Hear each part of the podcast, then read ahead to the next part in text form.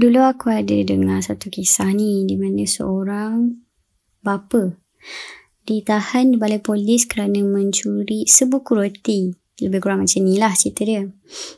Lepas tu bila seorang inspektor tu tanya kenapa kau mencuri, sebab dia tak ada kerja, some sort of diberikan kerja lah. Lepas tu anak dia dah 3 hari tak makan, macam tu. Lepas tu bila inspektor tu tahu, inspektor tu bayar balik dekat orang yang tahan dia tu. And kira macam orang underlings dia lah tanya kenapa kan dia lepaskan, kenapa dia bayarkan. Dia siap belikan orang tu makanan dan bagi dia sedikit duit untuk tanggung anak dia tu. Underlings dia tanya, kenapa kau buat macam tu kan? Dia cakap, Allah nak uji. Ada 3 jenis manusia, di mana 1, suka membantu apabila kita susah. Yang kedua, dialah orang yang buat kita jadi susah. Ketiga, tak berbuat apa-apa melihat orang yang susah. Sebenarnya, bila ada manusia sekeliling kita yang sedang susah, yang datang mendampingi kita, meminta bantuan, cuba bantu dia sedayanya. Sesungguhnya, ujian itu bukanlah untuk dia, tapi untuk kita. Kau tak akan miskin selamanya, sampai masa Tuhan kurnia kau kekayaan jiwa. Kau takkan hiba selamanya, sampai masa Tuhan beri kau nikmat cinta setia. Kau takkan di atas selamanya, sampai masa tersungkurlah engkau tersembam duka. Kau takkan muda selamanya, sampai masa kau akan menggigit tua. Kau takkan sihat selamanya, sampai masa kau rebah menghempas muka. Di sini menceritakan bahawa Allah memang nak uji kita daripada segala sudut. Bukan setakat satu je di mana, oh kalau kita susah, memang kita je kena uji. Tak, sebenarnya orang sekeliling kita juga diuji. So, dengan kes COVID ni lagi kan, ramai orang tak ada kerja, diberhentikan. Nak cari kerja pun susah. Yang dapat kerja pun, dia hianat kita lagi. Contohnya macam kes JNT hari tu lah. Tapi tak apa, aku harap JNT cari solusi mereka sendirilah. Hopefully tak adalah barang-barang kita yang pecah. Bila kita tengah susah ni, sangat-sangat macam ni yang menentukan humanity kita tu macam mana.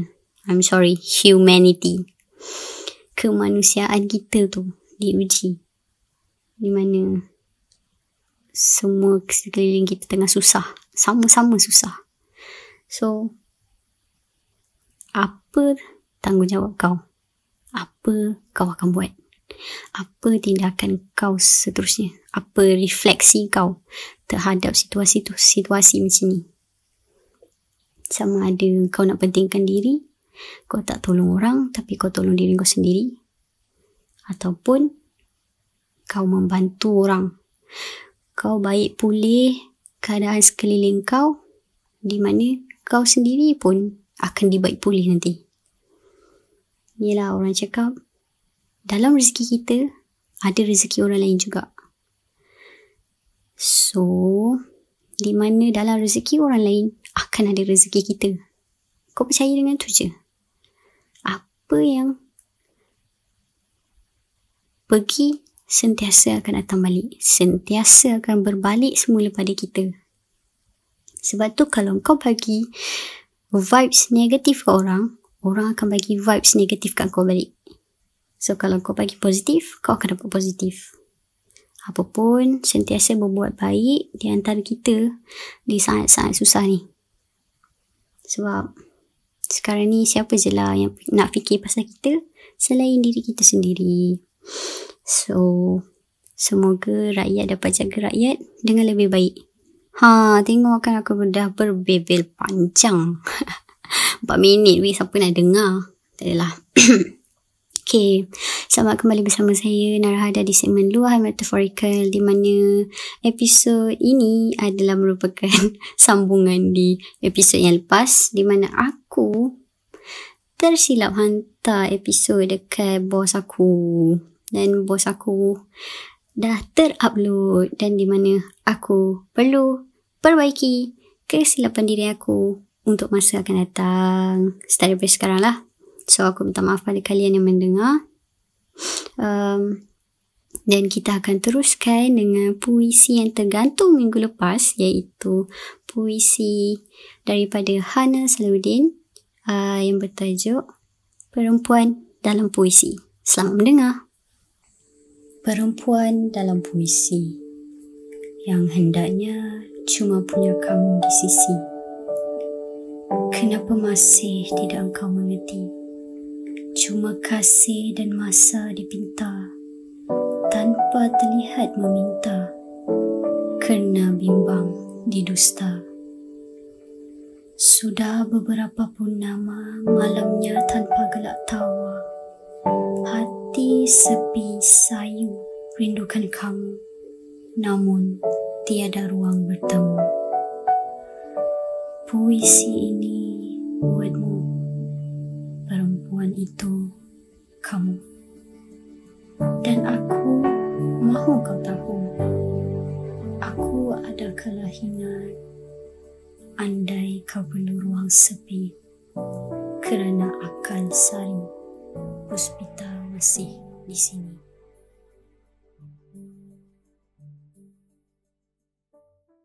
Itulah dia Perempuan dalam Puisi daripada Hannah. Seperti biasa, kami akan tag mereka di Instagram ye je, yang kalian boleh nantikan di sana. Dan seterusnya, kita akan bersama dengan puisi daripada Fik Adin yang bertajuk Kertas Yang Kau Conteng Senja Itu. Selamat mendengar. Senja itu membuatkan dia ingin menulis dengan pena yang terlindung di balik awan. Dia melakar angan dan sedikit impian pada kertas kehidupannya. Segaris senyuman hadir, kertas yang tadinya suram sudah terisi dengan bait dan baris indah berwarna jingga. Lalu kertas itu dilipat kemas sebelum disisipkan di bara langit.